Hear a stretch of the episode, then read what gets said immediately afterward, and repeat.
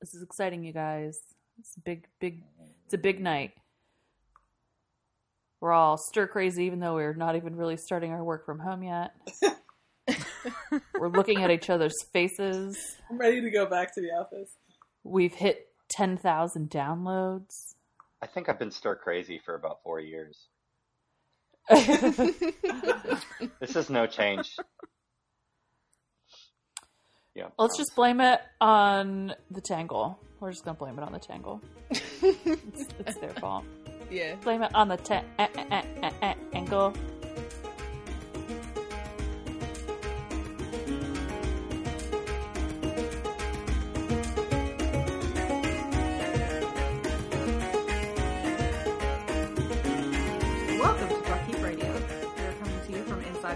This is episode 25, Ship of Magic, chapters 31 through 36.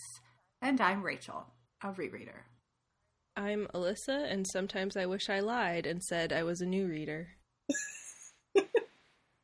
I'm Jenny, and I'm a new reader. I'm Eli, and I'm a new reader. I'm Elena, a rereader. I mean, I'm Elena, a new reader. Someone has to do it every time. Right? It's fine. Yeah. And I'm Ashley, and I'm a new reader. So, We're so um, prepared. first up is corrections, omissions, and announcements. Uh, we're going to take this time to say hello to Alyssa's friend Dan. Hi, Dan. Cube is the best character. Cube. oh, this is Cube. Okay. Tell us Dan the story. Parable, it's what you've always wanted a shout out on a Robin Hobb podcast. I uh, appreciate Dan because I will now forever call Night Eyes Cube.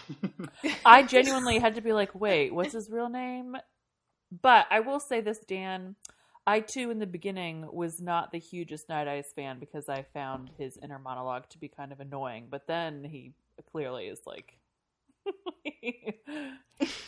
He's a necessity yeah, for he's, certain he's characters. like saving the day 100% all the time and sacrifices a lot. And he turns out to be a baller. So Yeah, the, Oh. it's it's the reader's voice. You know, it's kind of like you need someone to be like, "Hey, Fitz, you're an idiot." yeah, And Night Eyes does. I'd love a book from Night Eye's point of view. Like, god damn it, this fucking idiot again. it might be a little late, but Dan, I should tell you that I've been sending them your messages. Oops. Oops. so this is the last episode for Ship of Magic. We're gonna be done after this. Uh, so I think we will spend a little time at the end of this, just kind of talking about how we felt about the book and about this new part of the map. But first, we have to get through the section. So I have no content warnings for the section at all. So who's up with chapter thirty-one? Me. Uh, chapter 31 is called Ships and Serpents. Um, so Wintrow has finally been brought back up on deck to see Vivacia. They talk about their senses of self again when they're together and apart. Uh, Wintrow talks about how he can feel all of the slave's misery through her, and Vivacia contemplates, what was I before I was a live ship? Because when Wintrow was gone, she could almost recall something else. She says, moving swiftly of my own free will, and she thinks she likes. She thinks that she thinks that she liked it. Um, she tries to talk to him about the serpents too, but Wintrow has fallen asleep on her, and she's not really pleased about that. Um, so Kyle comes up on deck after that and has what I can only surmise to be a serpent-related hissy fit, and tries to kill Wintrow by tossing him overboard because he's father of the year.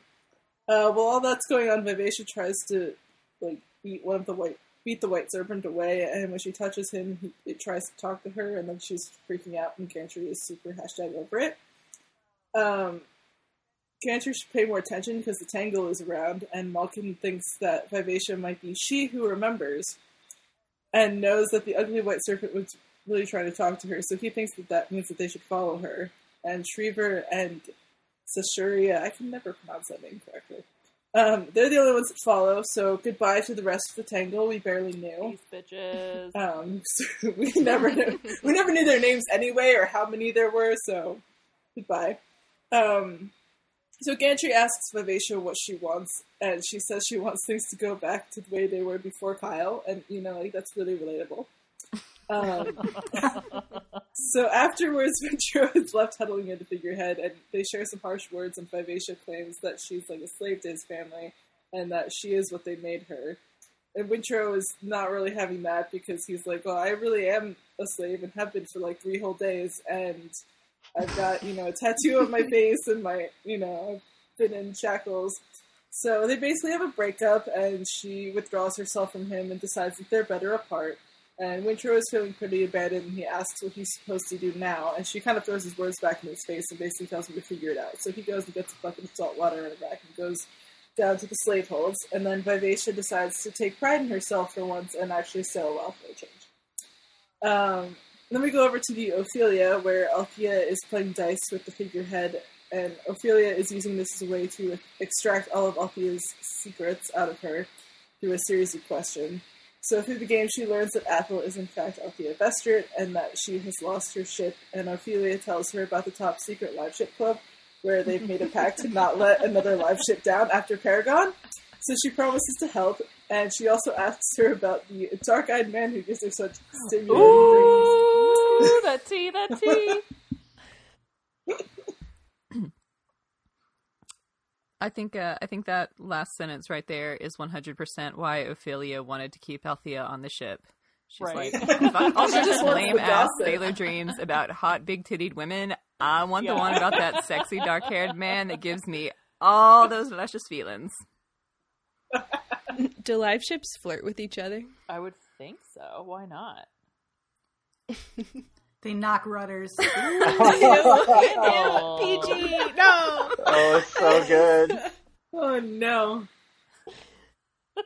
they, you know, that's what the bumpers are for on the sides, so they can just. I hate this. And by hate, she means Making the ships dirty. hey, that, that these are the books that Ashley asked for. She said I she wanted them to get weird. I'm here for it. All of it. Every last bit of it. Look, if they're not dirty, we'll make them dirty, okay? It's happening. I object. so I think it's time that we talk about the serpents. I'm so sorry, Ugh. Yay.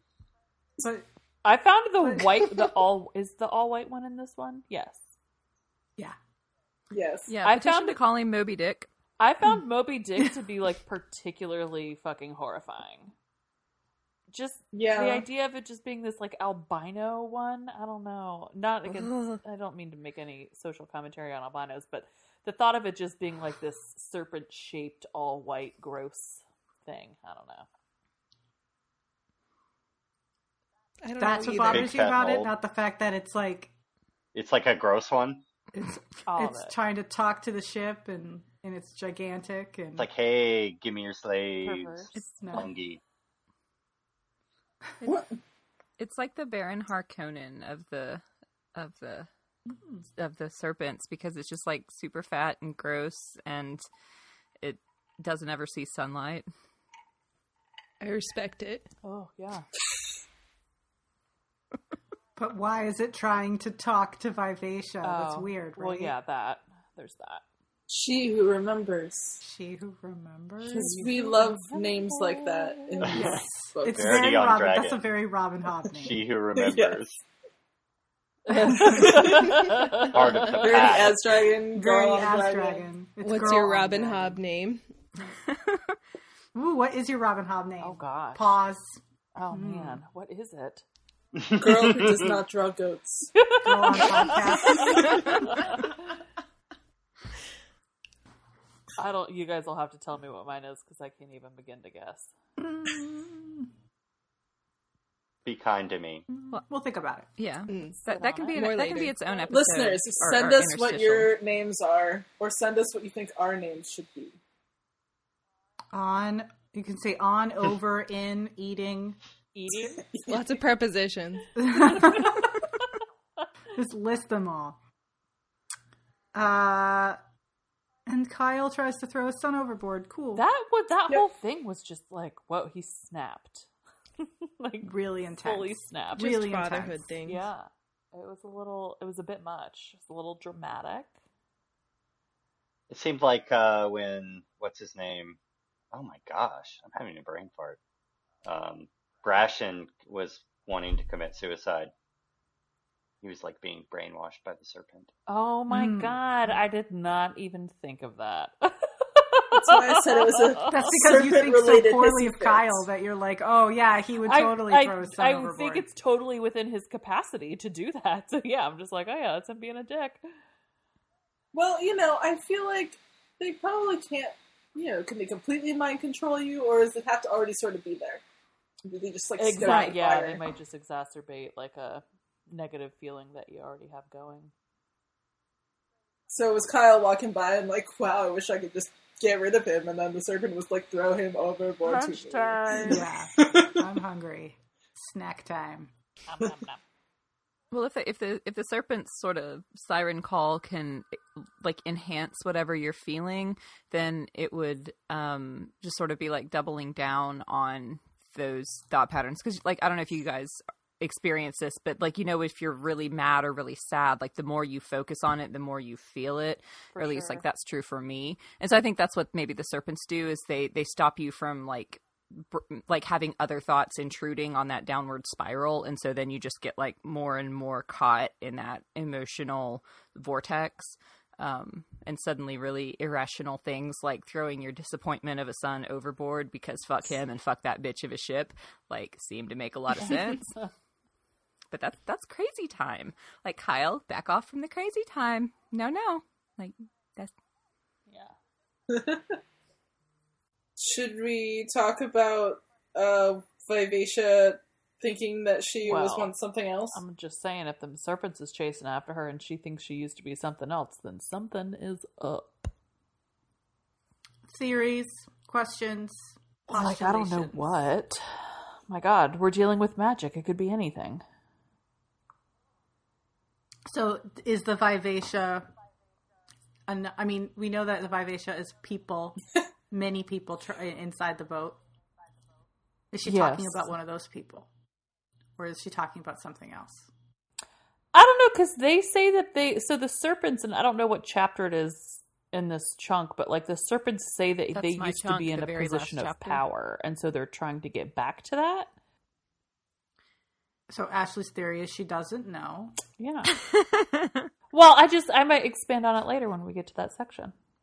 Okay, okay. so so from the so I haven't I have like zero exposure to the rest of the Hobverse. So um so from a from the perspective of like her being made of wizard wood and what we know of wizard wood, it sounds like to, it, I read that and, and was immediately like, "Oh, were the wizard wood trees either sentient or like did the wizard wood trees absorb the lives of like the creatures that died in them? Like maybe she's remembering like a squirrel or something like that that died in the particular tree but like its spirit went into the wizard wood and like the same way the you know captains She's went into the squirrels. ships you know wizard wood. So that was kind of my thought I like it. I like the idea that she's many squirrels. She's just a fuck ton of squirrels Interesting and thought. birds.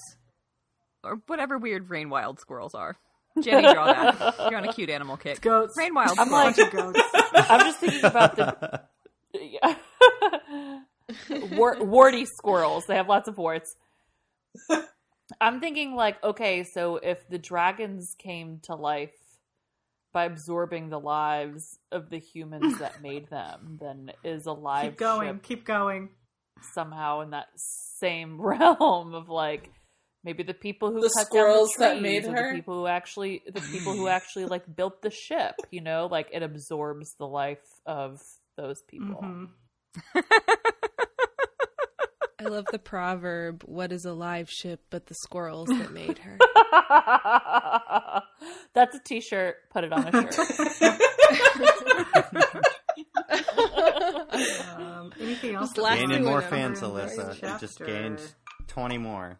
Right, but like uh, like a you know like a ship that wasn't broken might, or damaged or been me, new. don't. I think it was all of us or Paragon. Yeah, she's totally level-headed. She's I love that she's a woman in a position of great power over these men that are, you know, steering her and Yeah, she was. uh, I guess somewhat powering her too. But yeah, no, it's um I liked her a And whole happy. bunch. She's a girl's girl, and I'm there for it.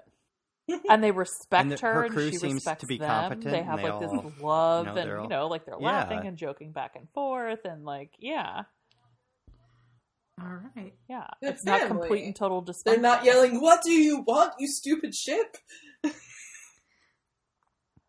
Yeah.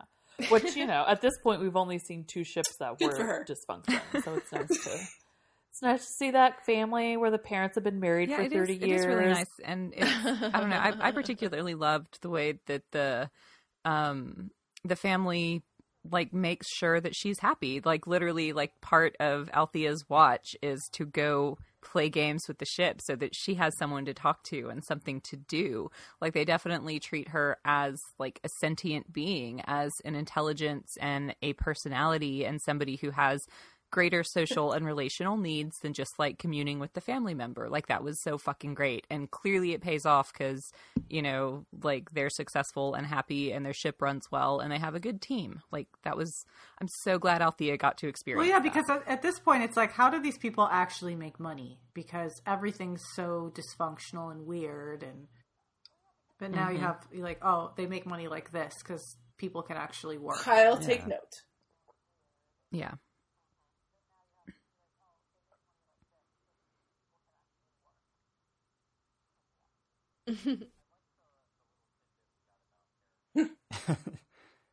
I like the the little tidbit we got about Paragon as well. Um, she was talking about how they like no live ship Yeah. leaves Bingtown without passing Paragon, and they Yeah. it's kind of sad. It it also it also makes you think that like they couldn't change his fate. Like he's kind of uh, maybe it's to, to some degree a lost cause even to the live ships. Um, so- and they're trying to avoid this. I know they just sailed by, but and he's again. blind. The least they could do is blow him a little kiss. yeah. A little like a toot toot. Good call out to him. Leave some followers for the rest of us. All right, chapter thirty-two. Eli, oh, I guess I'm pretty sober. I don't know if I can do it. Um, Wintrow is down below in the hold with the slaves, tending to their needs as best he can. Here, inside, as Wintrow calls it, is his new world. Having witnessed the horrors of being a slave, he can no longer spend his time outside as a ship's boy. Wintrow encounters a slave, Sa'Adar, who helps with his request to um, aid his friend Ratbait, who is aptly named because he was in fact bitten by a rat and is now festering and consumed by fever. Um, Wintrow gets some dirty water for Ratbait to clean off with, and Sa'Adar requests that Wintrow ask if Ratbait be allowed to sit on the deck to die in cool air. Um, Wintrow recognizes Sa'Adar's accent as being from Marrow, where he studied to be a priest, and they reminisce about uh, the the priestly life there because apparently Sa'Adar is a priest as well. Sa'Adar asks Wintrow to bring him anything that would help the slaves free themselves, and Wintrow quest- questions what the slaves would do if they were freed, but doesn't give too much thought to it um, before promising that he'll at least try to get some help for Ratbait if he can. Above decks, Vivacia and Gantry discuss the serpents. Gantry doesn't think that they can drive the serpents off because, you know, in the morning he's throwing rocks at them, but at the day at at night he is uh, he's throwing over dead slaves for the serpent to eat. Um, Vivacia says that the white serpent urges urges her to do unspeakable things, and he communicates to her without words. Gantry thinks that she's bonkers. Um, and he thinks that she's been driven mad by the anguish of the slaves, which he contemplates his role in that. Um, Gantry turns to walk away from Vivacia, and then she ominously reminds him again that she had told him to get off of her. Wintrow appears, pleading for the dying rat bait, and Gantry is reluctant, but eventually agrees to aid him so that uh, Vivacia doesn't be uh, unruly in the, the storm that they can see coming in the distance. So this whole time we've got this interesting monologue in Gantry's head where he's thinking about the wrongs of slavery, and um, but he's also like he he hates the idea that he had any part to do with it, and so he's it's really uncomfortable for him. So he's like, "This is wrong, but what could I do to fix it? I'm one person." Um, that kind of thing. So they go down into the slave hold and they locate Ratbait, and Wintrow begins to remove the length of chain securing the line uh, of chain to the slaves and to the floor. As soon as Ratbait is free, Sa'Adar starts praying over him, but then he quickly snatches the lantern from Wintrow and then just throws it right into Gantry's face, and presumably knocks him out cold but we don't have any time to contemplate it because uh, immediately a slave walks over and bashes his head against one of the metal posts that the chain was attached to. Um, and he is very clearly dead. Um, Sa'Adar frees the other slaves in the hold and then uh, states his plan that they're going to free as many as they can quietly, um, and then there's going to be a mutiny. Wintrow is like sort of shell shocked, and he just uh, like a deer in headlights follows Sa'Adar. Back aboard the Marietta, they're now within sight of Avacia, and a storm is really picking up. Kennit, uh, with one leg, is like barely even able to stand up, hanging onto the railing, um, but he's determined to chase down the live ship. As the two ships get closer, Kennit realizes that the Vivacia is being sailed very poorly, that people are running around everywhere, but they're not actually doing anything that seems to be uh, involved with making the ship work. And um, he thinks to himself that uh, the ship is probably going to crash before he can even catch her, but he's he's not deterred. Vivacia can be heard wailing in the distance, which is pretty unsettling. Um, and then uh, Kennit himself is just like getting knocked around, thrown to the floor by the waves. Um, uh, helps him to the wheel, and so is over there, and he believes that the Va- the Vacia is going to sink, and he's like, "Just let her go. We, you know, it's suicide." Because he sees that the ship is not going into the East Passage where they expected any normal person to sail, but they are sailing into the West Passage of Hawser Channel, which is where they were going to zoom past the East Passage and get in front of her. But she's going right in there, and apparently nobody's even sailing the ship, so it's like it's gone. It's a goner. But uh, anyway, Kennit is like, we're gonna go. We're gonna go after. Get a boarding party ready, and Sorkor, Sorkor seems very reluctant to do it, and um, we find out as soon as Etta is like, "Hey, I'll stay with him at the wheel." He's like, "Okay, I'll go so he was really just worried about Kennit trying to steer the ship on one leg. Um, he mm-hmm. must look like he's like about to eat it because he's everybody's like grimacing every time they look at him, and he can barely stand up. Um, so Etta is gripping the wheel, and Kennit is guiding her, and Etta is internally very scared. But suddenly, she's comforted by Kennit's sweet words, showing her exactly how to steer the ship and complimenting her. She's encouraged and she finds herself enjoying the exciting storm she's sharing with her love. Kennit is seems suddenly bewildered by the fact that she likes the storm and uh, is like, "You prefer this to easy sailing?" And she responds, "Kennit, you are the storm, and I prefer me Yo. when I am racing before your wind." Very forward, which which I thought was very poetic and cute. but she's also not in love with Kennit at all, which is hilarious. so I think we're starting to see that like dilation of time that uh, we've talked about that happens at the end of Hobb's books, where things start happening uh, quickly mm-hmm. and all at once. Uh, so yeah, we've Very suddenly fast. like we have got we're, we're starting to see points of view that overlap each other. Uh, you know, between like plot lines that have up until now been very separate. Finally, we have Ooh. Kennit has sighted a live ship. And it's our live ship. the one Will we you whisper that again in the very beginning. Oh, it's finally happening. no, that wasn't me. It was our live ship. Oh, you. I gotta crack open a fresh drink here, real quick. Sorry. I'm still waiting on mine to be delivered. I don't know. Never apologize. Oh, jelly. Mm. Poor rat bait, but also like I love that this guy who's supposed so he's he's uh, a priest of Sa nicknames his homie rat bait after he gets bit. That's fucked up. So, show of hands, You didn't have who, a who actually thinks this dude's a priest? I don't. I think he saw him in tattered robes and was like, "Oh yeah, you're a priest, so I'm a priest too." I just don't think a priest would have gone through all of this. Agreed. I I think uh, he, I think he was manipulating Wintrow. You guys. For sure. I totally agree with you. Like everybody in the entire book.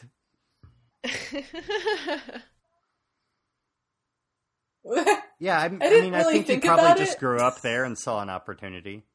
Because I'm not doing a podcast where I'm supposed to think about this stuff. Yep. I mean, I don't. I do not blame. I I mean, I don't blame any of these people for like taking their oh, freedom. No, they were Like, I know that they killed some people that you know, like they killed Gantry, and we don't. We supposedly like Gantry, and Vivacia likes Gantry, but also like, Also, also like well, Vivacia 100% knew what was happening right oh, That- there yeah, later. and was just like, "Hey, it's not my fault." That's like all that all that was there at the end. Hey, it's not right? And she did. It's not like she like took up an alarm. Or Yeah, anything. no, Yeah. she let it happen, but she would she you know, you could tell she felt bad about it. I At least for it him. Yeah, she did. She didn't want to Well, be. she a did slave want a ship, mutiny. though, Yeah. at the end She of the also day, told so. him to get the fuck off that boat, and he didn't. Mm. She did. She did warn him.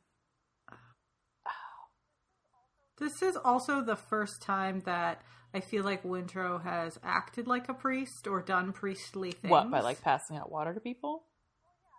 Well, yeah, because like up until then it'd been like, well, I made glass art and I read a lot and I thought about things. Well, he helped that lady die. Not, I mean, Yeah, that's why he became a slave. well, he was kind of like, I'll say the words because that's what she wants to hear, but he didn't know how to do it. I not feel like he was pretty Like- into it, though. I don't know. I guess so. But she was she was gonna think- die either way. I think this was the first time he chose to do something Yeah. Yeah, rather than getting like dragged into it. I mean, Vivacia sort of shamed him into it, but at the same time, he still chose to go and do it. Well, I think Vivacia just shamed him about like not taking positive action and just sort of s- wait, sitting around waiting for things to happen to him. So, like, he could have taken the positive action of I'm Right. going to rejoin the crew and be my father's son instead. Like, but in, he was like, you know what? I'm going to be a fucking priest because that's what I'm meant to be. And so, yeah. Right, and I think also like he's the agent of the ship at this point too, and he's out there trying to like make the slaves feel better, so they know that to them, if you were a slave, you would think the ship is on our side. hmm hmm So I can't help but look at this book and try to find like the catalyst, like what's what's making the story drive, and uh, I like watching how Wintrow has sort of evolved from probably one of the meekest characters I've ever read in a book to like he's like shit is happening around him, and he's like slowly getting you know more. He's he's he's having more uh, control of the situation, even if he's not not like really a. You know, he's he's not an am- he's still not an ambitious person, but he's at least like you know he's making decisions. So you're saying in like another book, he could be taking kerosene and like stabbing people? I think I for don't sure, having finished between like this chapter and then like finishing this book, I think he's definitely going to the dark Yeah. side for sure. Ooh. But we can talk about that later. okay, well, let's make it later. Let's, who's got the next chapter?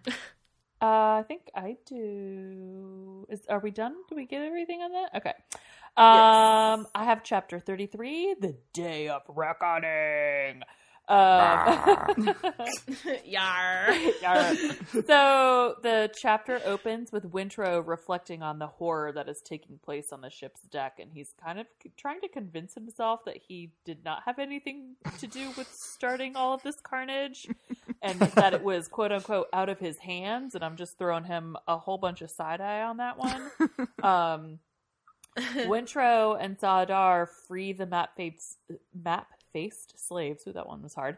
And they stampede to the deck to join the rebellion that's kind of already started. And he can hear screams from upstairs of all the anger and the fear and the death. And um, also, he can hear the screams of Vivacia. She's fucking losing it. And so, upon emerging from below deck, the first thing Wintrow sees is a dead Mild, which, oh, poor Mild. That makes me sad.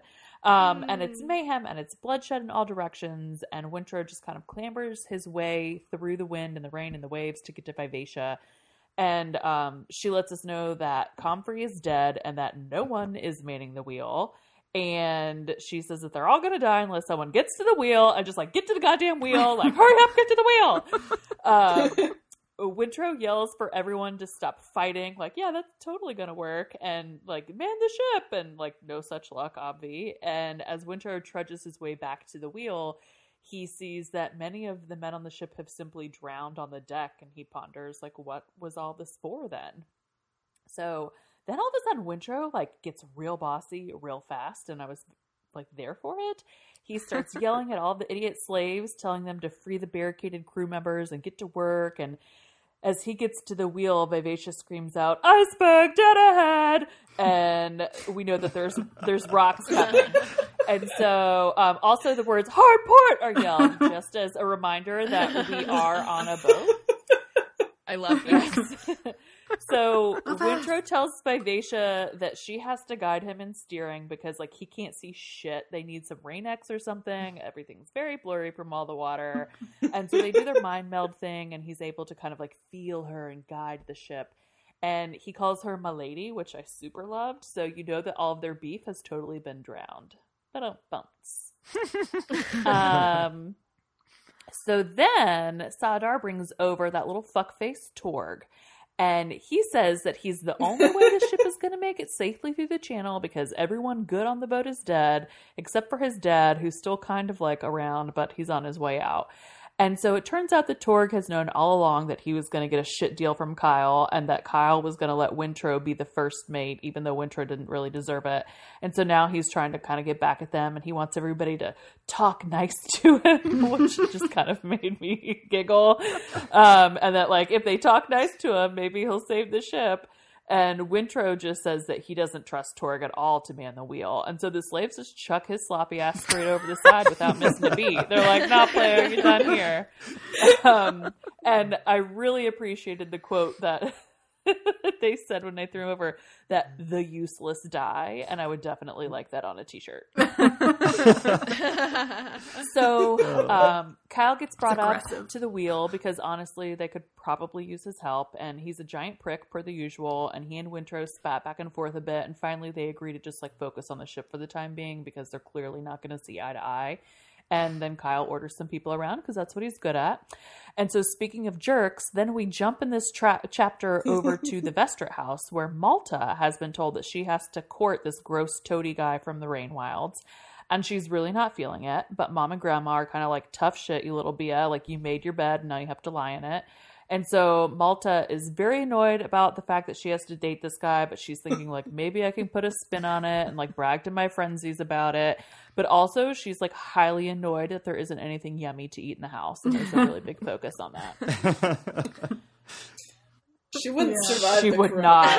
She would not. So then we hop back to the Vivacia. Kyle wants to know if Wintrow is going to let him live or not, and Wintrow promises that he will do what he can to keep him alive, which was pretty gracious of him.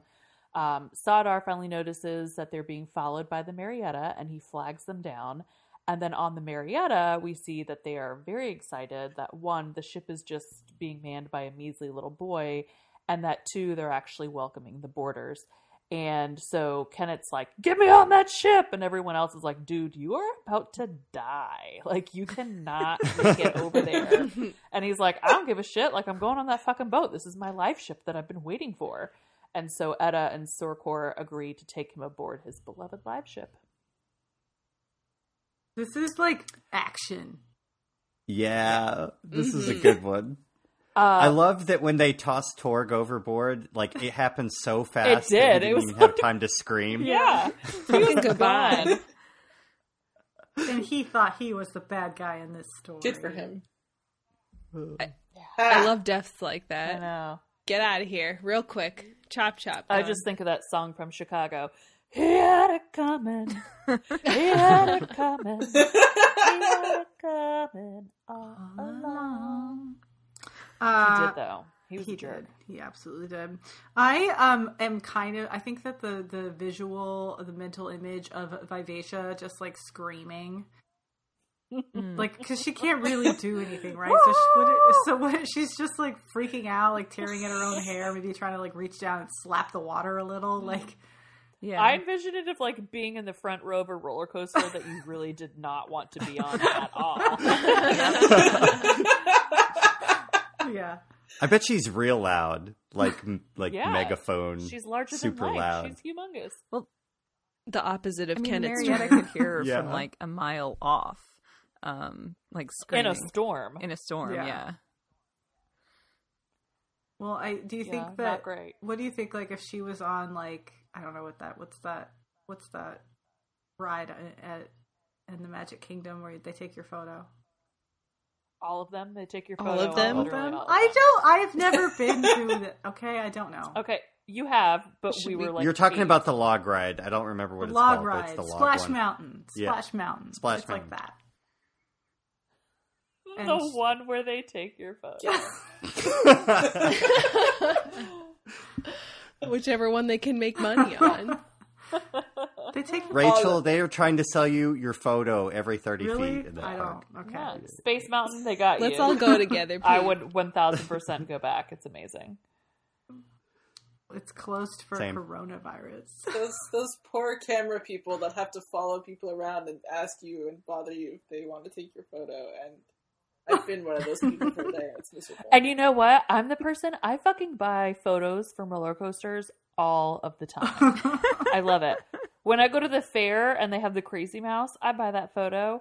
When we were at Star Wars Con last year, they had these like flight simulator pods that you could go in, and me and Eileen did it. I bought two sets of that photo because I wanted us both to have one. You're a relic. I bet they love you. I'm just like, if I'm gonna burn money, let's fucking burn Let's money. burn it. Set this shit on fire. I want to see it from space. so when Corona when CoronaCon is is over and we can go to better cons than CoronaCon because it sucks. Um, Yeah. we should all Photos for everyone. We're just gonna we'll, we'll plan a trip to Disney because Joey promised me that. I Yeah. could- Yeah, Yay! man, I'm so there for it. You realize I'd have to bring At my kid, right? hat. Like if I Oh, and I'm also very much. Can we put him in a that. T-shirt that says Wintrow?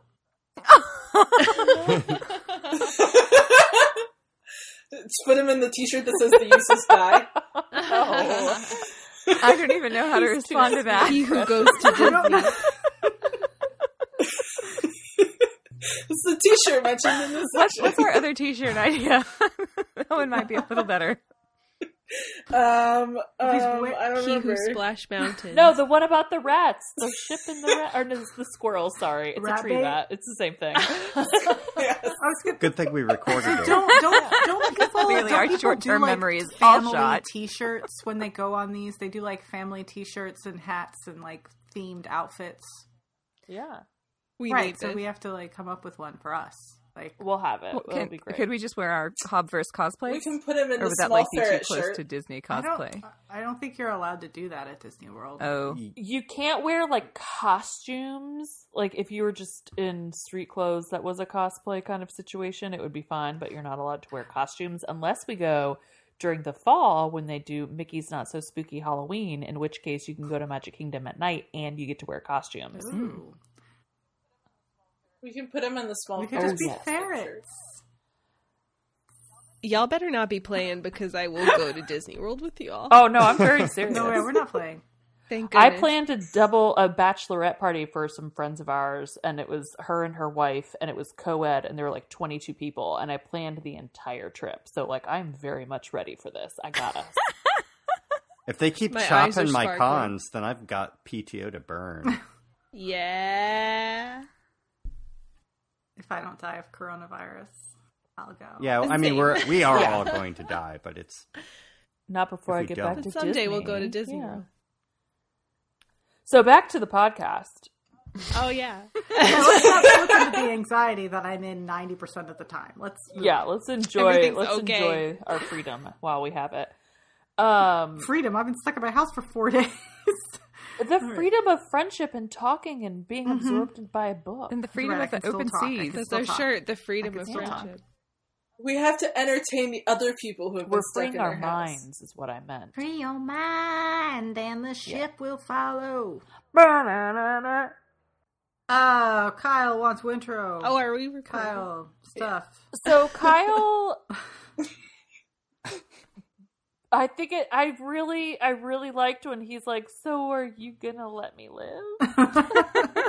I realize I just tried to kill you. The Oh, last how time the we tables have turned. But yeah, there's a lot more kind of serious dialogue between them in this chapter, but it was a lot to get over, and so I just wanted to like ah, put some humor spin on it and get through it. But like, he kind of is like, "Oh, now you're being the son that I always wanted you to be," and he's like, "It was never like I've always been this person. You just refused to accept me or to like give me the the space to be this person." hmm Yeah, they were all like, you, like, you went through all of this to get the ship, like, we would have just given it to you. And he's like, that's Right. not all what this was.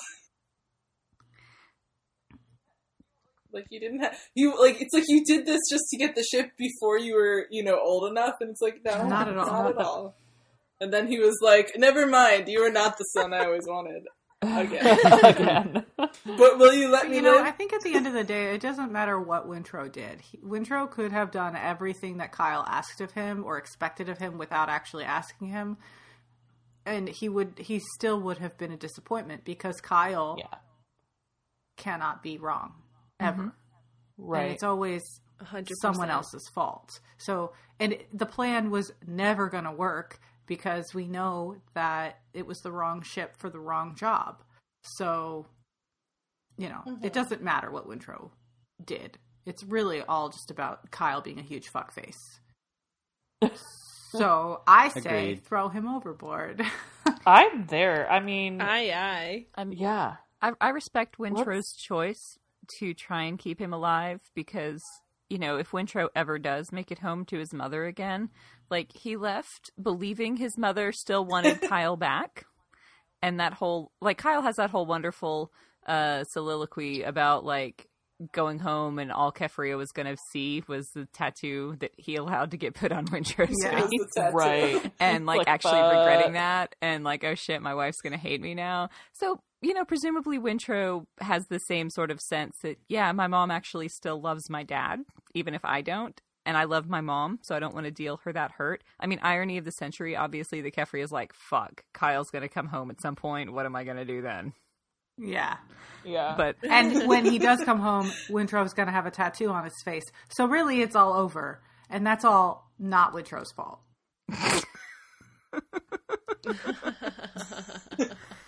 I'm just saying he could just he could improve everyone's lives like by just being like, "Oh, I'm sorry, mother, but the pirates killed him." and nobody would be able to I tried to save him. contradict that yeah, Whoops. I couldn't stop them. It was sad, and now we can all have fond memories. Yes. We can glorify the dead instead of having to live with the inconvenient um, reality of that person. Yeah. Stupid fuckface. Better for everyone. And they don't even have to like bury him because he's buried at sea. It's perfect. It's just gone.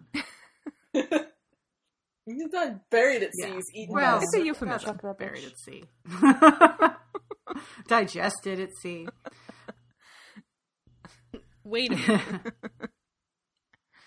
Uh, what else happened? Malta. Malta. Oh, that Malta. whiny. I mean, My favorite tween. I know. I mean that she that is. guy's got to be is exactly as hot as she saw in the dream, right? Like, because apparently his mom is hot.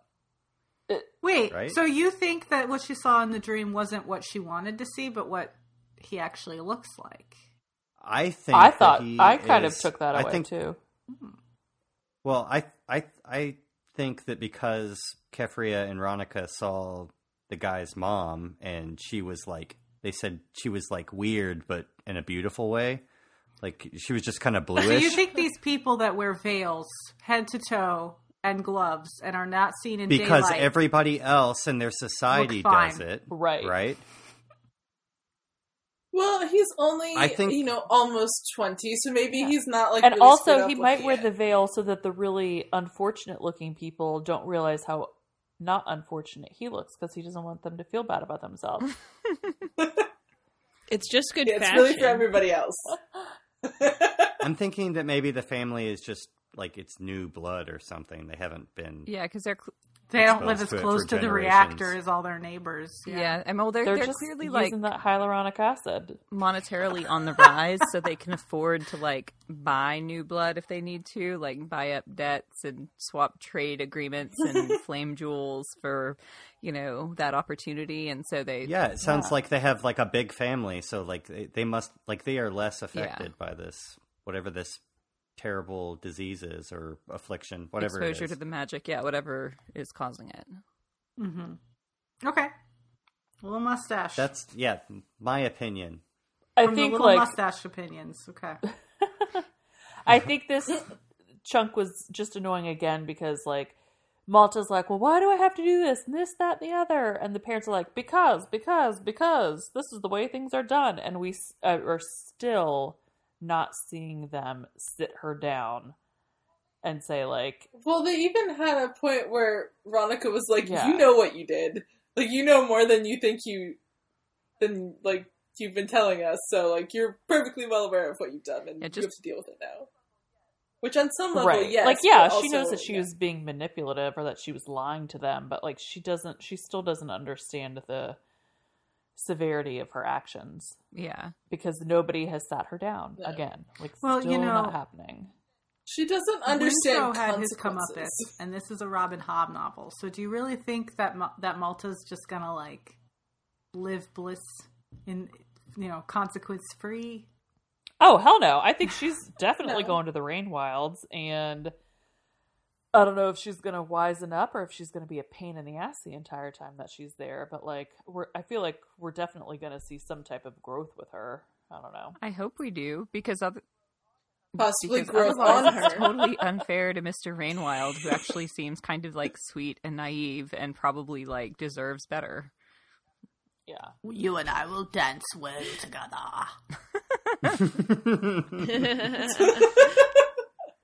His voice is weird because he looks weird. chapter. uh, uh, let's move on to chapter thirty-four. Let's keep this going. Uh, Alyssa, you're up. It's me. It's called Restorations. Ophelia is at port at Rinston, which is a small island city and is another creative name from locals because Rinston is where they mined and traded, you guessed it, tin. and it makes me furious. Rin's Tin. Some guy Um, named Rin. He yeah, just like is, makes the mayor named Rin?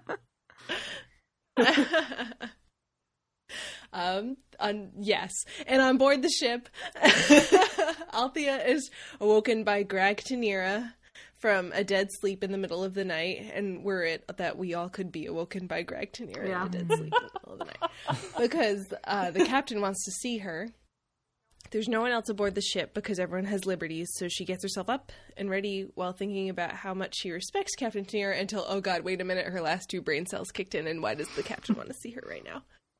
Um, Althea steals herself and gives her hair a little smoothing and her cheeks a little flushing, and she gets ready to be fired. Who hasn't been in this position? Don't cry, don't cry, don't cry.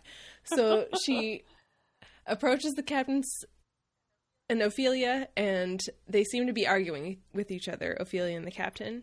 And he takes his short pipe out of his mouth because it's time for business, and he takes a drag and a long exhale, and he says, "You know what this is about." and Ophelia's like, "Yeah." And the captain tells her to gather her stuff, and Greg will escort her ashore. And Althea is absolutely heartbroken, but she's like, "Well, at least he's not screaming at me," which is a testament to how the men in this hmm. book are. She's the most heartbroken at Ophelia in particular and is like, I can't believe you'd betray me like this. And the charade then kind of comes apart and unravels because, surprise, the whole thing is a ruse to get Althea back on board the Ophelia as herself, as mate, all the way back to Big Town, Finally. Oh my god, I've never felt so happy in my life. Their plan is that Grag's tooth is going to hurt so much that he has to lay in his cabin the whole voyage dreaming of a root canal. it's gonna work. I've said this myself as a lie. Um, Captain Tenira is sour, like aboard the Reaper, that Althea snuck on board as a boy without them knowing, and he swears them all to secrecy. And Greg starts cracking up, and the captain whirls on him and says that Greg would be just as much of, as a laugh, laughing stock if word about this got out. At which point, quote, Greg lied merrily, which is something I also do as much as possible. he says he's looking forward to his lazy voyage, and he looks at Althea to share in the joke, and Althea gets embarrassed because she looks like a grubby boy, and this is the cutest thing I have ever seen. And they talk a little more. they talk a little more about the situation with Vivacia and how Ophelia knew Althea's great grandma and how much of a badass sailor she was, and Althea looks like her. And uh, Tanelia updates Althea on the hot goss from Jamaillia. And Althea learns that Chalcedean ships are going to dock in Bingtown for free water and supplies. And hmm, this sounds a lot like a little event called the quartering acts and i don't know if anyone was relentlessly drilled the revolutionary war into them at school. Was it just boston? It okay. was, it was just Boston. okay just boston. Cool. Good to know. Okay it's fine. Um Greg lets Althea carry her own sea bag and a sea bag for a sea hag and brings her ashore safely to the rooming house. She awkwardly offers to buy Greg a beer because that's flirting. And he awkwardly says that he would not be comfortable with that. But tomorrow they plan to meet as if by chance, and Greg says he'll buy her dinner then and they can catch up. And they say goodnight, and Althea checks him out as he walks away. Hate to watch him. And don't forget, she Oh. remembers he was a good dancer. Important detail. Oh yes. yes, he remembers he was a good dancer because he's just pirouetting and waltzing down the room. But speaking of asses, Brashen is drinking in a tavern with Tarlock. He has a little inner monologue about how it's so normal for him to have to get in a fight with men because it's all the testosterone. Just another day at the office. However, he is being bothered because he's basically a bodyguard off ship while they make deals with pirates, aka suspicious sea dogs. And I really don't see the problem with suspicious sea dogs. I think that's the coolest phrase in the world. Um, Tarlok is drunkenly insisting this whole time that he knows Brashen from somewhere else a decade ago, like for most of the part this part of the chapter, and he's correct. And Brashen used to be called Weasel aboard a ship called the Child of the Wind. Brashen is like, You're not gonna tell me you were a pirate now, were you, Sonny Jim? And Tarlok is like, Hey man, are you a cop? Who hasn't been a pirate? But then Tarlok says something really ominous. You were a bored Child of the Wind when we took her. And then passes out drunk. Brashen is like, wow, it would be a shame if the ship left without you. Which is like, what's the bigger dick move? um, but you know what'll drive those bad memories away? It's free cindin. Brashen takes a bite of his big old Slim Jim and muses about how Weasel never had cindin like this. Fuck. All right. Oh, I just Do you not picture it as a Slim Jim? I did. Yeah. Oh man. Now I have to tell you, I think we got you covered on Civil War history. So when you want to talk about that, we're good. But it's weird how Always. regional that can be. Uh, so so Althea, obviously, we can't have the same adventure twice, right? We can't do like Althea's pretending to be a boy, blah blah blah. So now Althea's Right. going to be herself, and she's going to be with non shitty people who value her for herself. and we can see She doesn't. She doesn't have to worry about getting raped. She's gonna Uh, get a oh, ship's I hope ticket. so. She's gonna Yeah. get a ship's ticket. She's on a boat that works that people like to be on. Uh, it's very close to the life that she wants for herself. So And she has There's so much hope for Which her. Which means it can't possibly go well in the end. There's right? gotta. Yeah, there's gotta. I don't know. I don't know. I know she's she's not going to have to back it up with her fists like Brashen, but I just couldn't help when he was talking about that, imagining her like just kicking ass, like just punching a bunch of people. You know could why. write your fan fiction, and we would all yeah, read do you it. think do you think she fights like Furiosa or does she fight like Black Widow? Furiosa. Just smacking, backhanding people all day.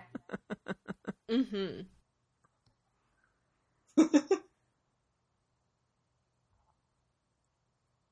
Uh, I don't have anything to say about Brashen being a pirate.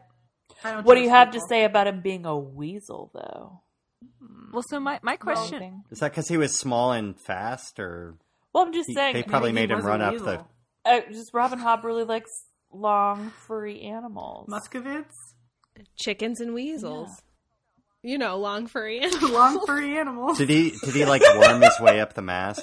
Like, do you do like the little ferret? Like no, no. ferret, So like- you, Yeah. no. The spoiler, Whatever the the- you know, spoiler the- is, is that he was a weasel. So so so my man. question is like if if he really is Brashen Trell, like how did he end up on a a, sh- a ship Right, that a wasn't pirate like a, his you know his family's live ship and how did he like how did he have a name like that on the ship and how did he end up like with the pirates so like was it a thing where he was on a pirate ship that took a a, a family like what the Trell's ship and like they killed the actual Brashen and he just pretended. I will not hear the slander against Brashen Trell. and trying to. I mean, he was disowned by Yeah, his but at what family. point, though? But was he di- was he disowned like at the age of fourteen? Right, yeah, that, that's Right, It's, that's- yeah. it's kind of implied that it was Haven't within the been? last few years when he was old enough to be like fucking it up with like drugs and whores. So like older teenager, not you know twelve. Which because I mean it's said that Brashen's like twenty two or twenty three at some point. Um, so this was like ten years ago. So he's like twelve or thirteen. 24. Like, he was a kid. When did he get disowned? So who the fuck is this dude if it's not actually Brashen? His shitty family disowned a kid. Oh man, or they did body swaps. We've seen it before. What does Sermon have that Brashen doesn't? what does Greg have that Brashen doesn't? Can we just talk about the name? That can we talk about the name Greg? Greg. oh, just awful. called- Can we talk about the name Tarlok? He's like a that's like an evil like sidekick or something. That's a that's a Star Trek name for sure. Yeah, Well, absolutely. I mean, Greg is clearly like a play on Greg, but like it had to be hobbed That's up just how I unlike Kyle because he's not a Kyle. Greg. Uh, Gregory. Greg. Greg. Greg. Greg. Yeah, no, that's when It's you're a just like big- it's a Tenira. Like that's the name you start moaning. Like, oh Tenira, oh Tenira. like fuck your first name. Like I mean, what would be the better alteration of Greg? Of If we all collectively Like, renamed him be Jeffrey, better? I wouldn't be mad. I'm just putting that out there. Jack. Gregory. I like the, the the juxtaposition between him with like his cap on backwards with his like bow-legged jaunty pirate swagger and him being a good dancer. I thought that was a cool. Mm-hmm. Like it, it didn't seem to they didn't seem congruous. Yeah, but then she was like, "Ooh, you want to get a beer?" And he was like, "Nah." It was so awkward. But he's gonna Like, what are you fucking dinner doing, guy? anyway. Well, no, he. I thought I loved his He answer. stayed, I though. loved his answer. He's like, no, my dad would not let me take a lady into a place like that. And I was like, oh Yeah. shit, this dude has morals. Dad. Love it. I'm with Elena. Yeah, Yeah, but let me I'm buy you totally with dinner. Yeah. yeah. He's a class act, that Greg. Look, I know he doesn't know he's competing with Brashen, but he is, and therefore he needs to step up his game. Um, except, well, depending on what his game is, I think I think don't he did. Like, I think he just like Well, Brashen has no game. Ah, Well, Brashen's the bad boy. he- yeah, exactly. I'm like, so he doesn't have to have game because he's a bad boy.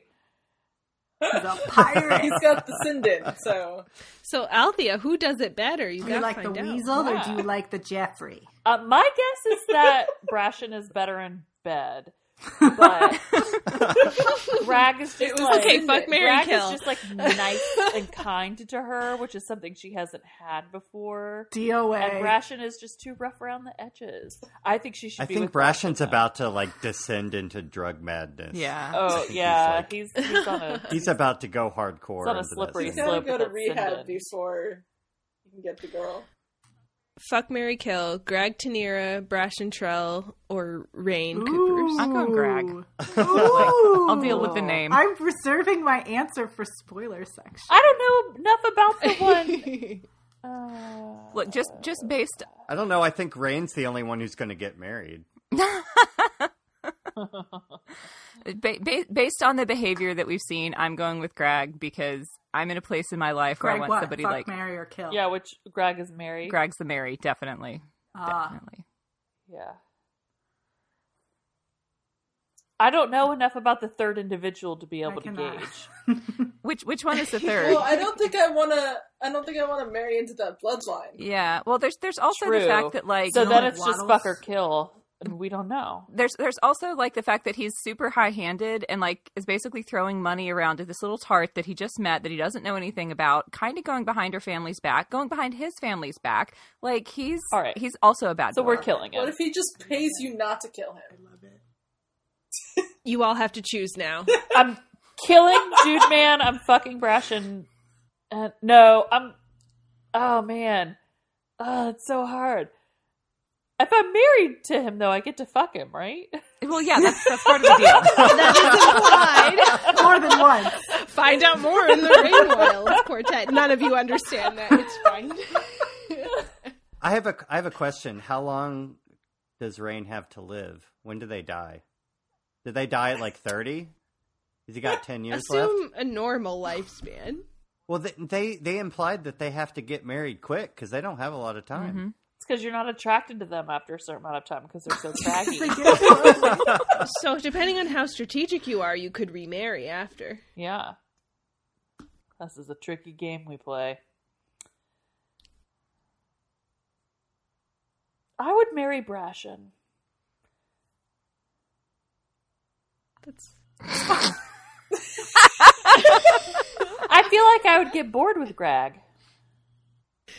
Jeff. Eli. What would you do? I like the mysterious one. I'm going after Reyn. For which part though? Uh, I'm well. I'm not interested in the other two options Why? Well, because you I don't want to kill, kill, anybody or fuck anybody. So I'm going to Too go for the marry option. Aw. I'll give you. I will give you one answer. I'm gonna marry Reyn. What a stand-up guy. All right, all right. We gotta move on. We gotta move on. Uh, what's the next chapter? You Me. Yours. pirates and captives. Go. Okay, I gotta find it. Gotta find it. All right, chapter 35 is called Pirates and Captives. So we're back on the Vivacia. Kyle is screaming to resist the pirates, but everyone is ignoring him, and they're just watching Kennit's uh, pirates swarm the Vivacia. So Wintrow is notably relieved to be taken over by people who appear to know what the fuck they're doing. uh, but the serpents return, and Vivacia just starts freaking out. So she's like smacking at them with her arms. And Wintrow is making his way towards her amidst the chaos.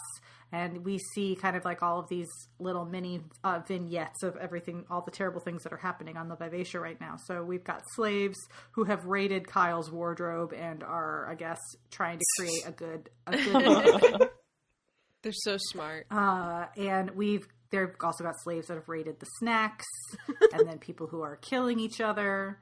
Uh, so that's another good fuck Mary kill for those three. So he he reaches the edge of the boat just in time to watch them feed Mild to a serpent. So pour one out for Mild. He did Poor not Mild. deserve to go like that. Just his little feet dangling out of the serpent's mouth. So Wintrow oh, is trying to talk. He's trying to talk the Vivacia down, but she's pissed that Wintrow is worried about his father when everyone else is dying. And sob voice, nothing matters. But Wintrow digs deep into decency and he says, "Ship, listen to me. You sent me below to recall who I was. I know you did, and you were right. You were right to do so. And now, recall who you are and who has sailed you. Recall all you know of courage. We will need it. So that kind of like steals her and she calms down a little bit. So Sa'adar is doing some rapid career ladder climbing during this confrontation while Wintrow tries to explain that he's being loyal to the ship. Yes, he is the captain's son, but he has the ship's tattoo on his face. So really, he belongs to the ship, not Kyle. And Vivacia is freaking out at the pirates, what with the talking and the moving, but Etta arrives and escorts Wintrow to talk to Kennit before Vivacia gets any more riled up. And they obviously don't like each other immediately. So Wintrow thinks mm-hmm. that Sorcor is Kennit at first, which makes a really good first impression. Because he thinks like this like badass scarred pirate is Kennit, and then he's like, no, no, this skinny pale man with one leg who's falling over and smells really bad. That's so obviously, Wintrow sees that Kennit is in dire need of some medical opinions. So the recently freed slaves are still wreaking havoc by throwing soldiers overboard, and they want to throw Kyle. Yeah, but Wintrow manages to grab Kennit and threaten his life to get Sa'adar and his men to release Kyle. But like this is not Wintrow's forte, so in the end, as a way to not be immediately killed off, he promises Kennit that he can heal his leg in exchange for his father's life. So basically, if he doesn't, then he, they both get killed, and if he does, then they live. So while Sorcor and his men take control of Vivacia, Kennit presents himself to Vivacia. And Kennit immediately flirts with her and outright positions himself as a romantic interest opposite Wintrow's brotherly affections. He says, or and, and Vivacia says, I am a ship, not a woman. You cannot be my lover. And Kennit says, Can't I? So Ooh, Kennit promises to show so fresh. My.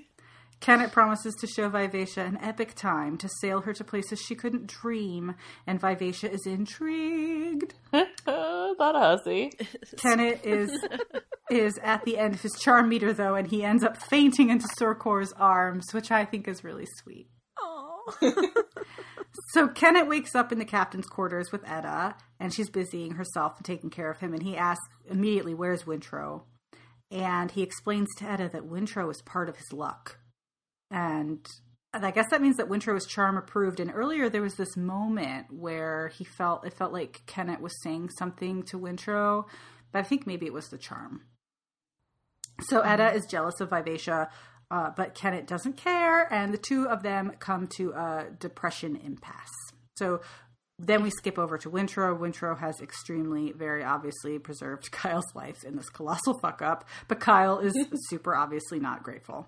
And of course, he's not. Kyle is just not understanding that he holds responsibility for their situation. And while the hands scrub as much of the blood as they can from Vivacia's decks, Vivacia is starting to like the idea of having a competent captain who woos her and is proud to sail her.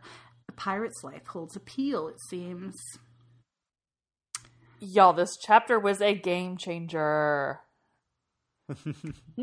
It was.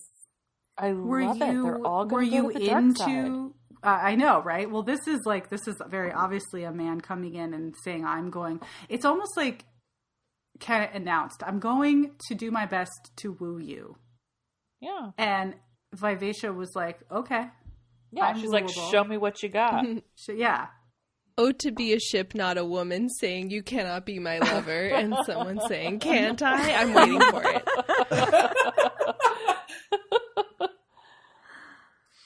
she's been so underappreciated and she's been treated like absolute shit. And so now she's got this straight up charmer, even though he smells like decay. And he's like, I'll take yeah, it. she's like, When- this is when still Kennit is better an than upgrade what I from have. Kyle. Her standards are so low. This is modern dating.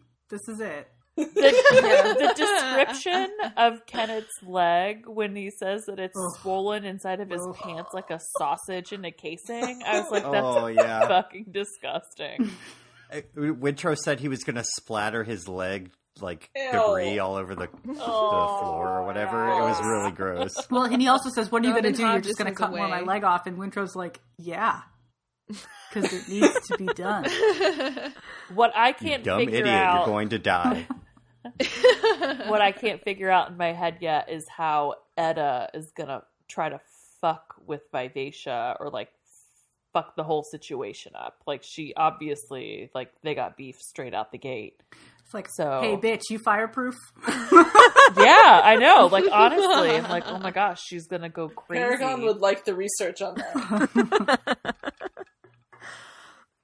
Uh, I think my I think my very favorite part of this chapter was um, because Wintrow had basically told Vivacia at the end of the their last interlude to uh, think about who you are or what you want or whatever, and uh, Mhm. she was like, "Huh, I never really did think about what I want," and so apparently Vivacia is kind of like turning over the idea of being like a pirate queen not you know some merchant ship that does what other people tell her to. And i'm like that's that's kind of wonderful. I love it so much. Yeah, who among us? well sim- not even not even choosing like what she's thinking of but simply like that she's being like she feels like she's now being given a choice of like what she wants to be. And she had she, that Yeah. had never occurred to her to even think of before. And like kennit shows up and is like well what do you want? And she's like no one's ever asked me that that's all i've been well, I think for." also, like, Vivacia doesn't really have a choice at this point. Like, her choice is it's this cake or death. Like, you can have Kennit or you can have no one because she definitely doesn't want Kyle, and there's no one else. And like Wintrow's not going to be her captain, so really she's just kind of like seeing the best in the only option that's being laid before her. But also like But it's not that sh- bad of an option either. It's n- yeah. I mean, this person's come in and said like, "Look, you know, I'm a bad guy, but you were doing bad things, and I'm freeing you from it, and I'm going to do things that make you happy." So, like they're gonna it's steal stuff from other ships, but she's still not gonna be trading slaves. Right. Like, that's Mhm. What? Well, Kyle's She might the be one freeing lowered her slaves. standards. and she's going to be able to hang out with Wintrow all her days, and yeah, it's pretty cool. And, maybe Kennit's going to span- expand upon his philanthropy. Like we don't know. Hmm. Maybe he's gonna have like a little Robin Hood element to himself. Right. I mean, we know that Kenneth is deep down a bad man. For sure. So, and I think that you know maybe uh, I think it's implicit that like they know that too because he, you don't become like a pirate king by being Yeah. a good man. but how is that little fucking charm bracelet gonna fuck all this shit up? I don't know about that. Mm, Fuck it up. No, this is the point. Ooh, I want to see the charm bracelet talk to Vivacia. I was just gonna say. But my thing is, the charm bracelet to me is in cahoots with Etta at this point, and Etta doesn't Mm-hmm. like the Vivacia, so that's where I'm seeing like maybe some some Mm. shit going down. I don't know that they're in cahoots. I think she's she's being manipulated by the bracelet. Maybe the Or what bracelet likes her. means. I don't Can know. the bracelet just like her? Is that I think the bracelet. I think the bracelet does like her. Yeah, I think the bracelet looked at her Etta, and I saw mean. like that she was, you know, that she that she had a lot of of very good qualities and was like strong and loving and brave and I mean she's kind of turning into a badass herself. Um so Well, yeah, when she swarmed yeah. across the deck and everyone got the fuck out of her way, and she was like, and she showed up and she's like, "Wintrow, you're you're the kid. Okay, come here."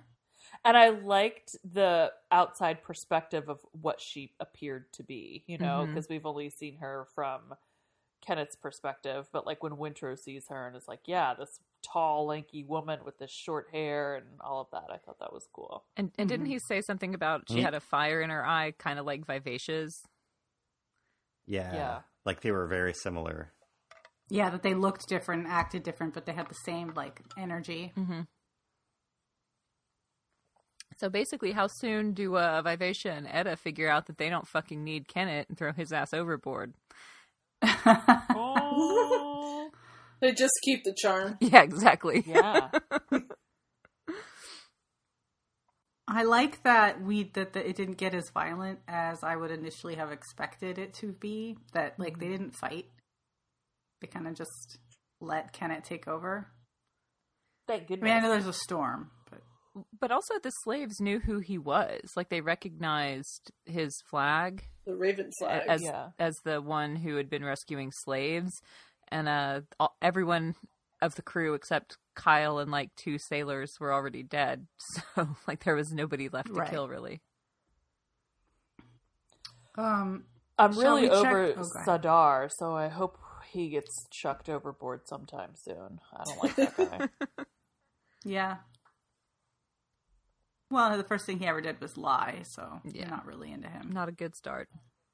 Yeah. Um, I want to do a check in with the Tangle so that we can finish up discussion. So, Yeah. Elena, All right. you're up. So chapter 36, uh, which really should just be an epilogue, but it's ca- it's called chapter 36, She Who Remembers.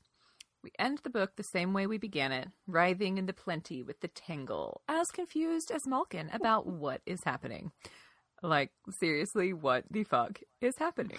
so, Maulkin declares that the scent he has been following is not she who remembers.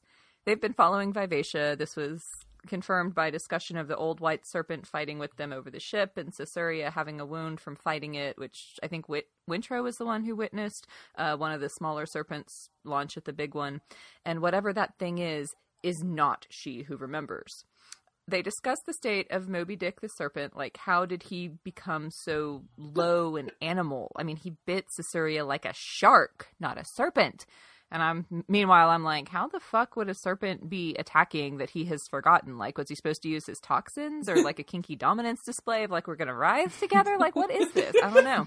But apparently he didn't do it. He did it the the like animal way, like a shark. Okay. Um. So Maulkin says he has forgotten everything except feeding and shedding and growing. All else, all that is real and significant, he has forgotten. As I fear we all shall forget if she who remembers does not manifest herself to us soon. So they We sink can only hope. right. So they sink down into the muck to tangle together, and this, and they, you know, reflect on the fact that the three of them are all that's left of Maulkin's tangle. Um, he speaks, quote, the holy lore, end quote, to them to remind them of their life cycle. They were not meant to be in the feed, grow, shed state permanently. Their purpose is to become masters, to gain as much knowledge of the world as they can, come together and like mingle their knowledge in the mating, and then come away as new beings to kind of do it all over again. And Maulkin doesn't know how many times that rebirth has happened over the years. Um, just that the long, this the current cycle of the, the the eating and the growing and the shedding and whatever seems to be the longest they've ever known. Uh, so they all sort of agree they used to remember more, and Maulkin feels like they will eventually forget even what little they do remember. So they have a new squad goal. Remember this above all else that we must continue to seek she who remembers. Scene. Dun, dun, Whatever it dun. is, she remembers. you know, like I sort of know where this is going, and I'm still confused. So. Uh, Only sort of.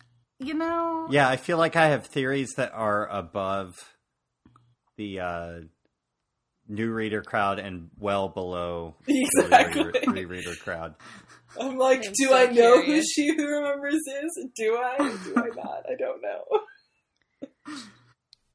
you know, I don't. I don't think you're supposed to like have an idea. I think you're just supposed to be like, oh, there's something else going on here, and I should get the next book to find out. Yeah. To Mhm. read about more gross serpent. I know they're cycle like, oh, nonsense. this thing, all it does is eat and poop and shed. And I'm like, yeah, that's all you do too. Describing me. No, but they remember something vaguely. They writhe around. They remember it. some some prayers, some some lullabies to sink into the muck with. Ugh, God. Ugh, Ah. they suck. I hate them. May they never. Fuck Mary Kill. No, what Maulkin Shreever or Sorry. exactly. God, it's horrific. Can I kill all of them? Can no, I just not kill allowed. myself? yeah, right. Yes.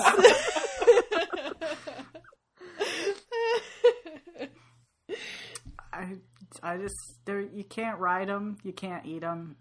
You can't talk to him. Just not on this team.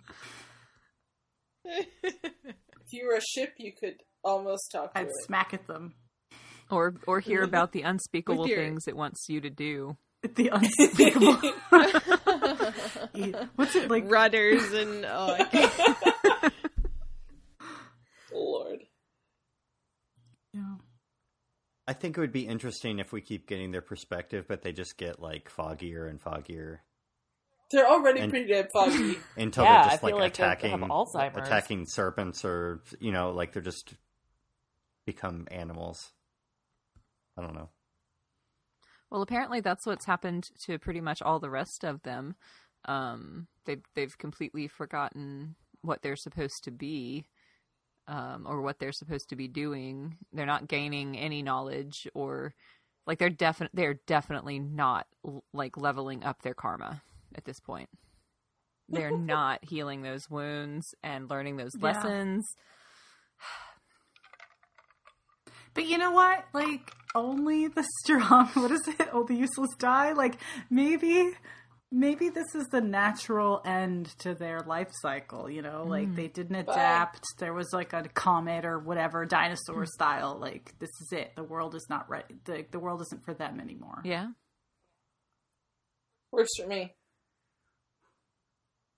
Well, I mean, if uh, if Wizardwood has anything to do with their life cycles, like are uh, maybe they're supposed like are they supposed to swim up the Rainwild River like salmon against the current or something to like get to the mating grounds, and that's like surrounded by wizard woods, and maybe that's why Vivacia smells like she who remembers. But like, when was the last time it happened? Was it before humans had settled in the Rainwilds? I mean, maybe you know it's a statement on like human ecological impact um, on things that like literally you would never expect to be connected. I don't know.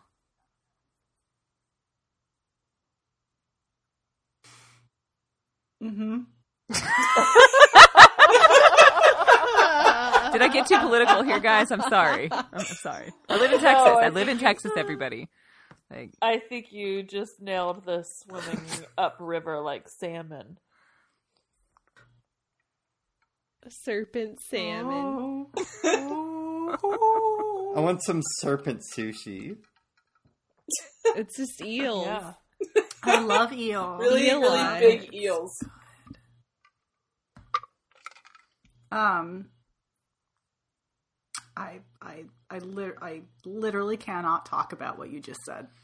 So Okay. So every episode prompts. yeah.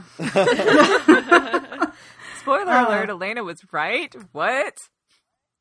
Jazz hands. I cannot confirm or deny. Okay. Uh, Well, Right? you didn't- you didn't- Terribly you didn't play that wrong. one too well there, Horrifically.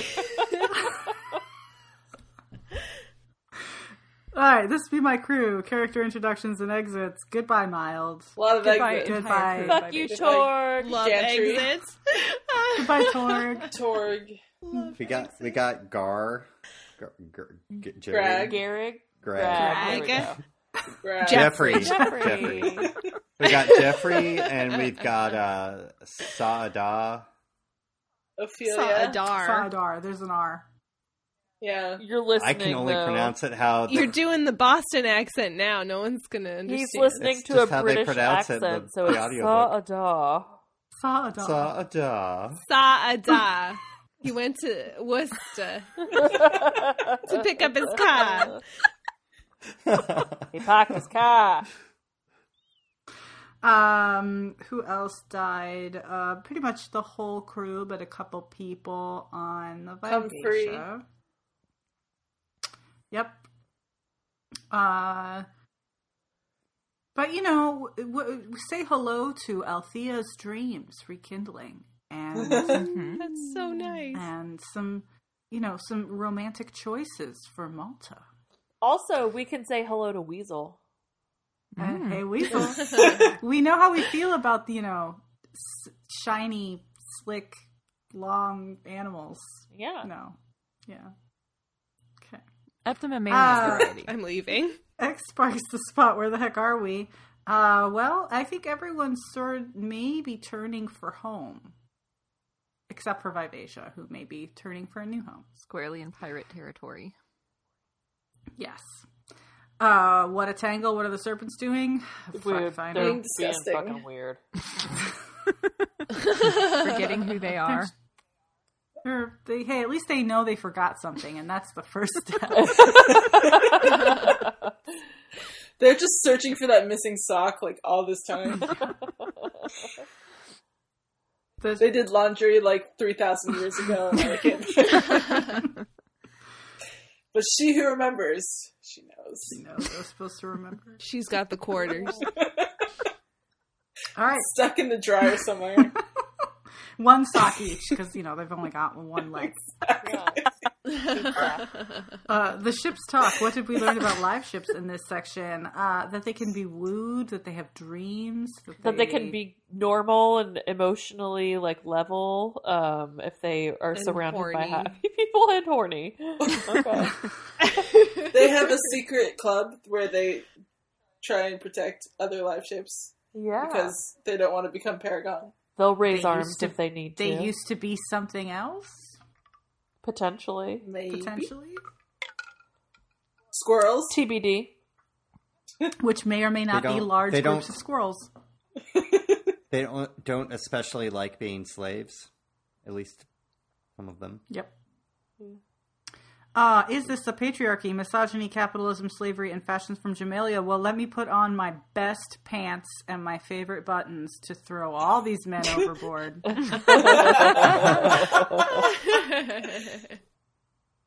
With pretty much the exceptions of the Teniras, um, they seem pretty. They seem pretty solidly like uh, forward facing. Or maybe they're boys. backward facing because they're like, yeah, we knew your great great grandmother. She was a badass. Okay, so reminder: our next reading session is going to be uh, Mad Ship, which I keep calling Ship of Madness. Sorry, Mad Ship, chapters one through five. We do have a content warning in chapter two for child molestation, and if you've been with us through our other books, you know that we usually take a break between books. But the bonus of us being trapped in our homes during coronavirus 2020 is that we're not going to take any breaks. So we will be back next week, which will be uh, March 27th, with the next five chapters. Good deal. yeah man Some good. read books it's fun Yeah, we need it for our own mental health, I guess. You know, I don't know how Mad Ship is going to do that for us. It'll show us how worse it could get.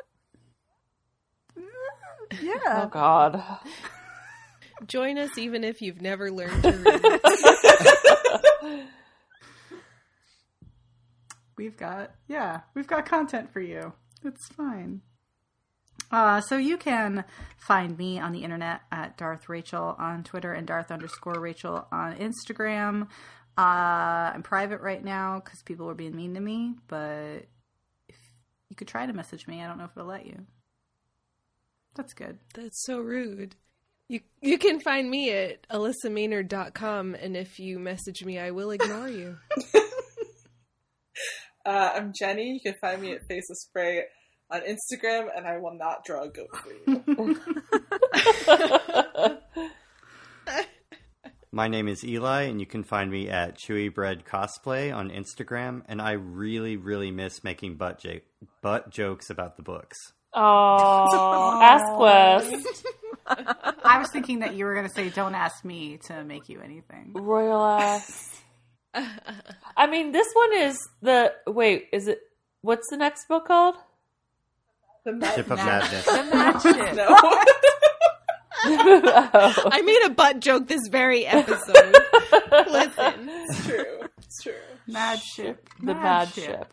Oh, okay. Never mind then. I was gonna try to make a butt joke out of it, but I mean, there's a That doesn't scatological joke to be found if you just want to change one letter, but it's not quite the same. yeah. Um, I'm Elena. You can find me at Moff Elena.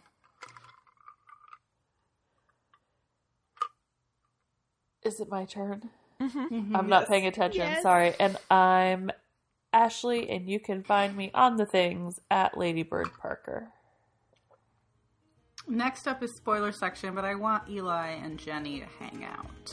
Oh, oh cool. Secret spoiler club. I call bullshit. I guess. I guess I'll just go then. You Get guys. out. It's okay. We're gonna expose our You're shocking voted off lack the of knowledge. they will kick us out in like five seconds. All right. Well, enjoy. I'll talk to y'all next week.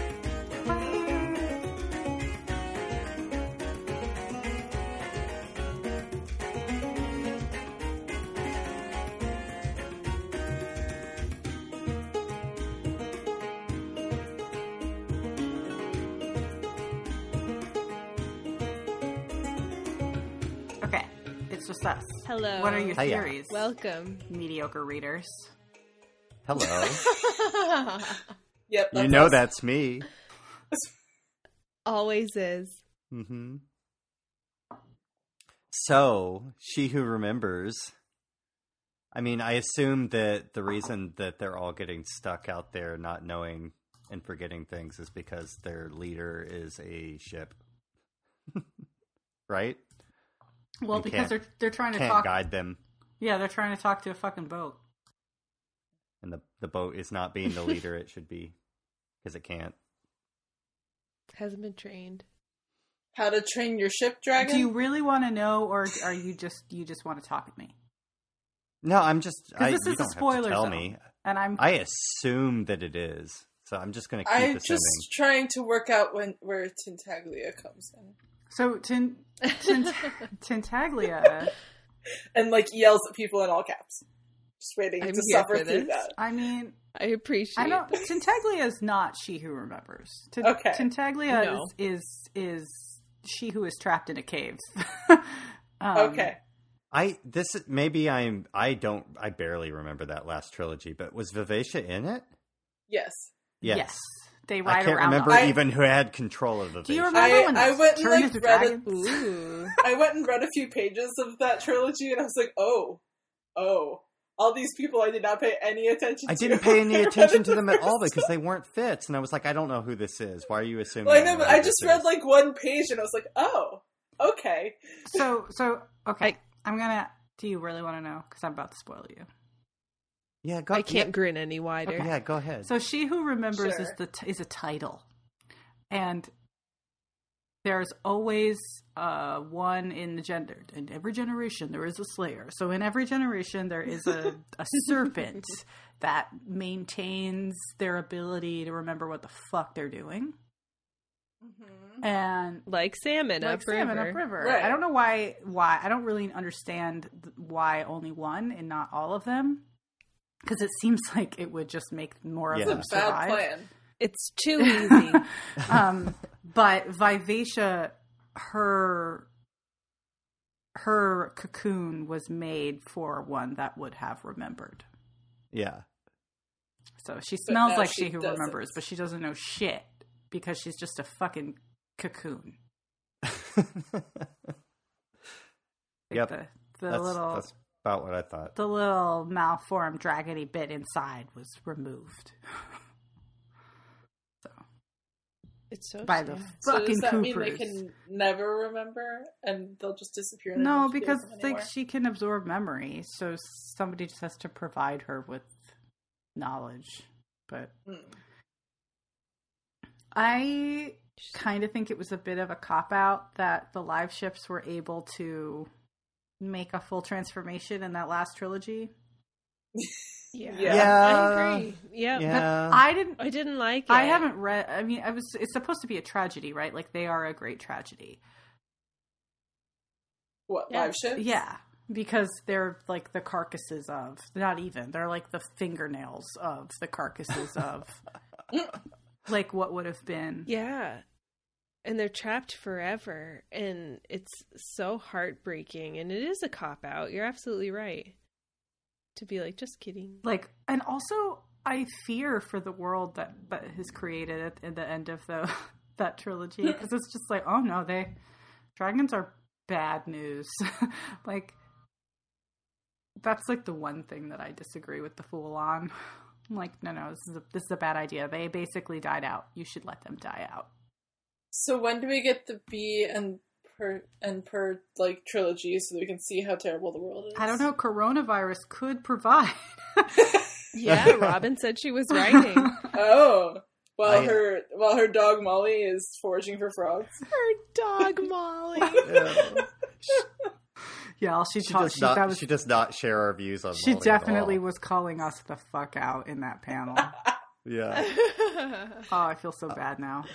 Um, so I weirdly don't hate the dragons, and You I don't keep hate saying this like with the serpents too. But like, because you're a cat person. I guess I'm a cat person I, and I hate them. I hate them.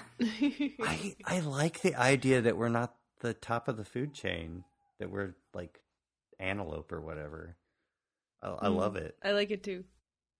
Like I don't like the dragons, but I don't like them for the same reason I don't like us. Like we I mean, suck. I yeah, I don't like the dragons more than I don't like the serpents, but that's because the serpents are like contained. Like they're not they're they're not they don't have havoc. unlimited power. Yeah. They're not the masters. I just wish that the dragons would speak quieter and not. It's too much. Learn to whisper. I also just just, boomers. I just think that They're, they're, like nosy. fits. Their thoughts are too loud. Their thoughts are loud. They're nosy. They're always like trying to manipulate people to like be better, be in their image, like when they remember. And I'm like, leave them alone. They have their own destiny. You're interrupting it. They're turning people dragony and not caring whether or not they live or die. Yeah.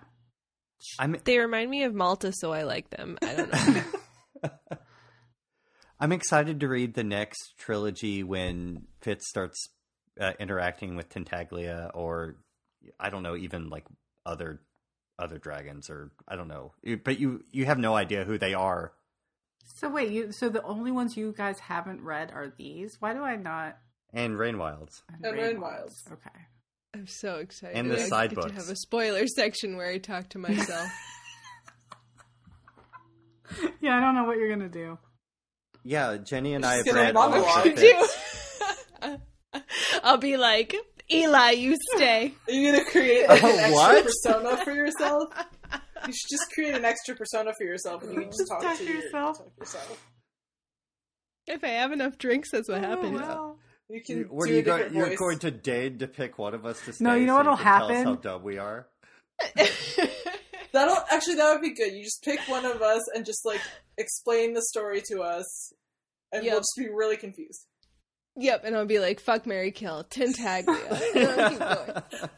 Tintaglia, Icefire, and I cannot think of another dragon. Paragon. Oh, there's so Wait, many. I know. Paragon's two.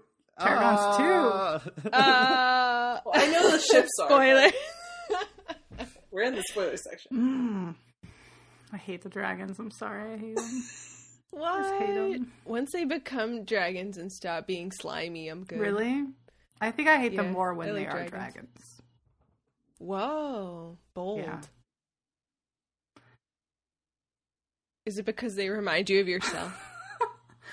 You know, I just think they're Tell the truth. they're just I don't know, they're bossy. They're jerks. They're jerks.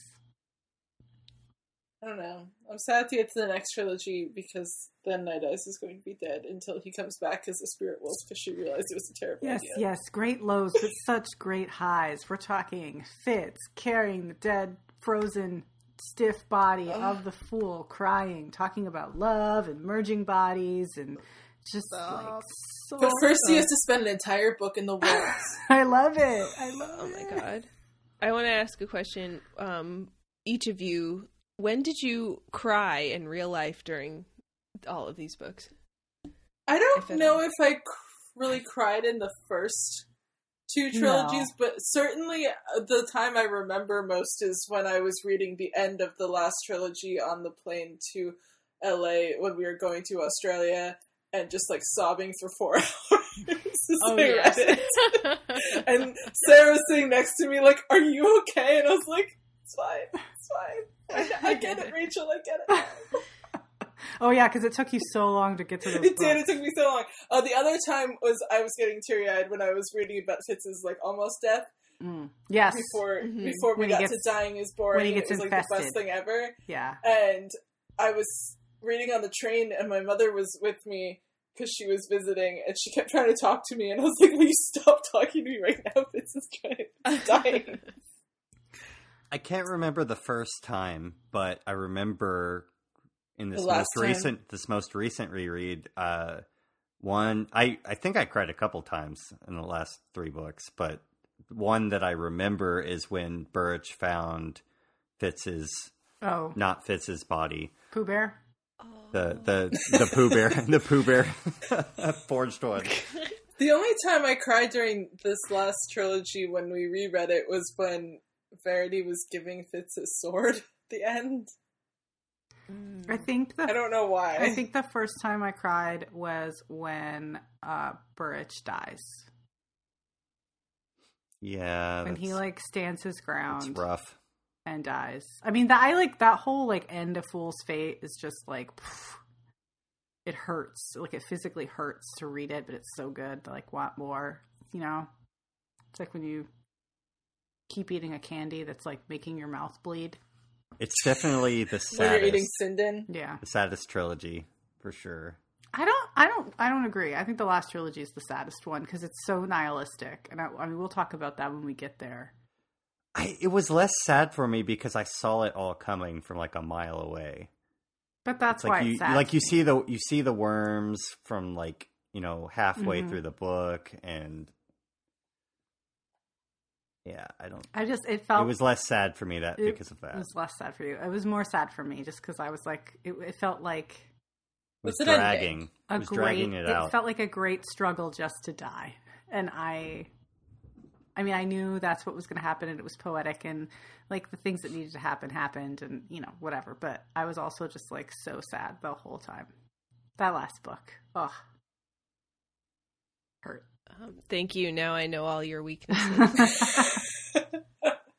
i Well, really my weakness is- agonized over um Bee and the fool's relationship that was Oh, sad. that's still I actually like thought about that the other day. I was like walking somewhere, doing something completely different, and I like left foot hit the pavement, and I just thought, oh, Bee and the fool, they just never really worked it out.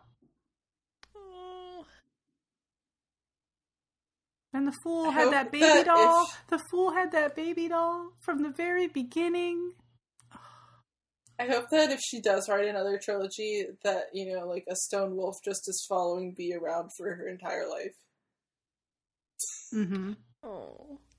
and she can't ever remember anything. I I think that they they could have very cool adventures. I think I'd, I'd read it. All right, go away. oh Shoo. Okay, No more feelings. fine bye bye. Bye. Okay, fuck Mary Kill. Oh yes, reprise. Um, absolutely. I would marry Reyn. He's the most romantic. he has all Um, the. He's got the deepest pockets. He's got the deepest pockets. He's the most like. Wh- what are his faults? What are I his faults? Oh come on! He disappears for days on end. I need my space. It's fine. um, I would probably fuck Brashen and kill Grag. Grag. Greg. Grag. Take a Greg. How about you? Final Mm, answer. mm. Okay. Fuck Reyn. Marry Mhm. Brashen. Mhm. Kill Greg. Only We're almost in agreement. only because only because I do not subscribe to all the baggage that comes with like being a rain wild person and like raising dragons and shit. Like, no, not doing that. But I want to see where all the waddles are. So like, let's do that. show me your Show me your waddles. waddles, show guy. you mine. and uh and then like Brashen, like I he has a lot of problems, Mm. but I feel like Brashen evolves very deliberately on his part into a better person. And I Yeah, and, you're yeah, and I appreciate that. Like I don't necessarily want to like be there while he's evolving, but I'll like show up later when he's done and he's worked his shit out. That's completely fair. I approve. And I'm sorry, I'm sorry, drag, but Grag.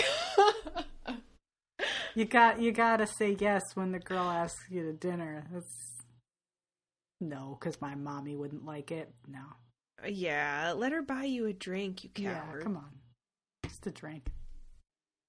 A drink, one drink. Um, Elena showed up. Wow, Holy shit!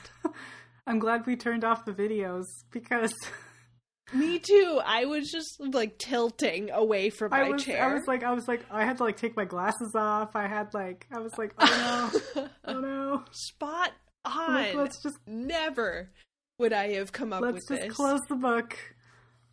Yep. We can stop reading. Elena got she it. got it. I knew it though.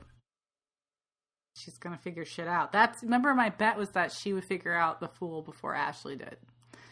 And Yep. it's because I do that. I do read this fucking book with Elena, and she, she, she sees plot lines. Like she can, she graphs them out in her head. I think, and figures out like where, what thing, you know, like why, like where's the foreshadowing, and why is this detail here, and Wow, oh to be capable of minor cognitive thought over here. And then Elena's like in the year 2033. Just- she's like, well, there's a ri- there's a couldn't it. river, and there's things in the water, and they must be connected. Hmm, I was stunned. you got us. Future Elena, who is listening to the spoiler section. We are so proud. I know. Maybe. Elena should just be in the spoiler section. Yeah, we'll invite her She now. has she earned her way. Yes. you have to earn it. oh no. Cool. All right. Well, then I guess I will actually talk to you next week. Hell yeah. Alright. I'm so excited. Bye. Bye. The first five chapters of Ship of Madness, Mad Ship, Ship of The mad ship. You've been saying Ship Mad of Ship. Madness for months. I, I just love it Golden every time. Madness. with Mad Ship, Assassin's Madness. Assassin's Madness, Madness Errand. Ship's Errand Assassin, Madness? Ship's Assassin, I like Operation. Hot Paragon. Ooh, Yeah, girl. And we might all be mad by then because we'll have spent two weeks in quarantine.